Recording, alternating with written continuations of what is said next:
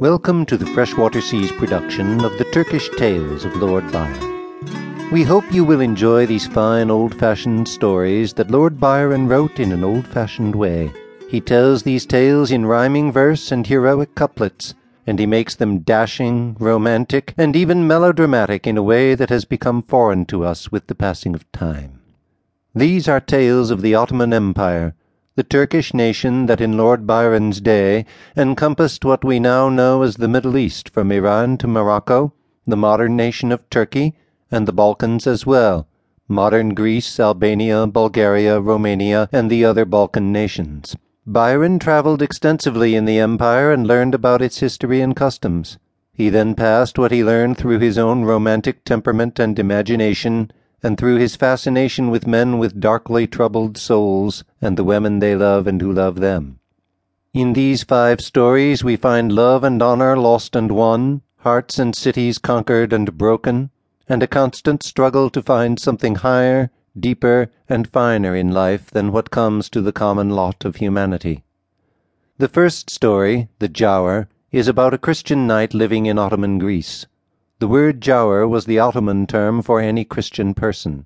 He falls in love with a woman from the Pasha's harem, a love unlikely to succeed.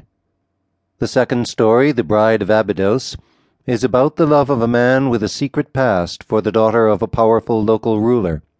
He reveals his secret to her, but only at the moment when war erupts between him and her father. The Corsair picks up on an idea that appears in The Bride of Abydos the theme of pirates and piracy, an age old reality of the Mediterranean Sea. An Ottoman ruler decides to destroy a famous corsair who strikes first. The corsair loses the battle, but gains the love of the ruler's daughter, who frees him, only to encounter a great tragedy. The fourth story, Lara, both is and is not a sequel to the Corsair. Characters and themes are carried over, but with many changes, and the feeling of the story is remarkably different. Lara is a nobleman who returns to his home after many years of mysterious absence, attended only by an equally mysterious person who acts as his page. He runs afoul of another mysterious knight who seems to know too much about Lara's past. The matter comes to a trial, but the knight disappears. Was murder done? The affair breaks out in war between Lara and the local ruler and in the end some of the mystery is lifted, and much of it remains. The last story, The Siege of Corinth, is about a Christian knight who turns traitor to his own people and his own faith when the father of the woman he loves refuses to give him her hand.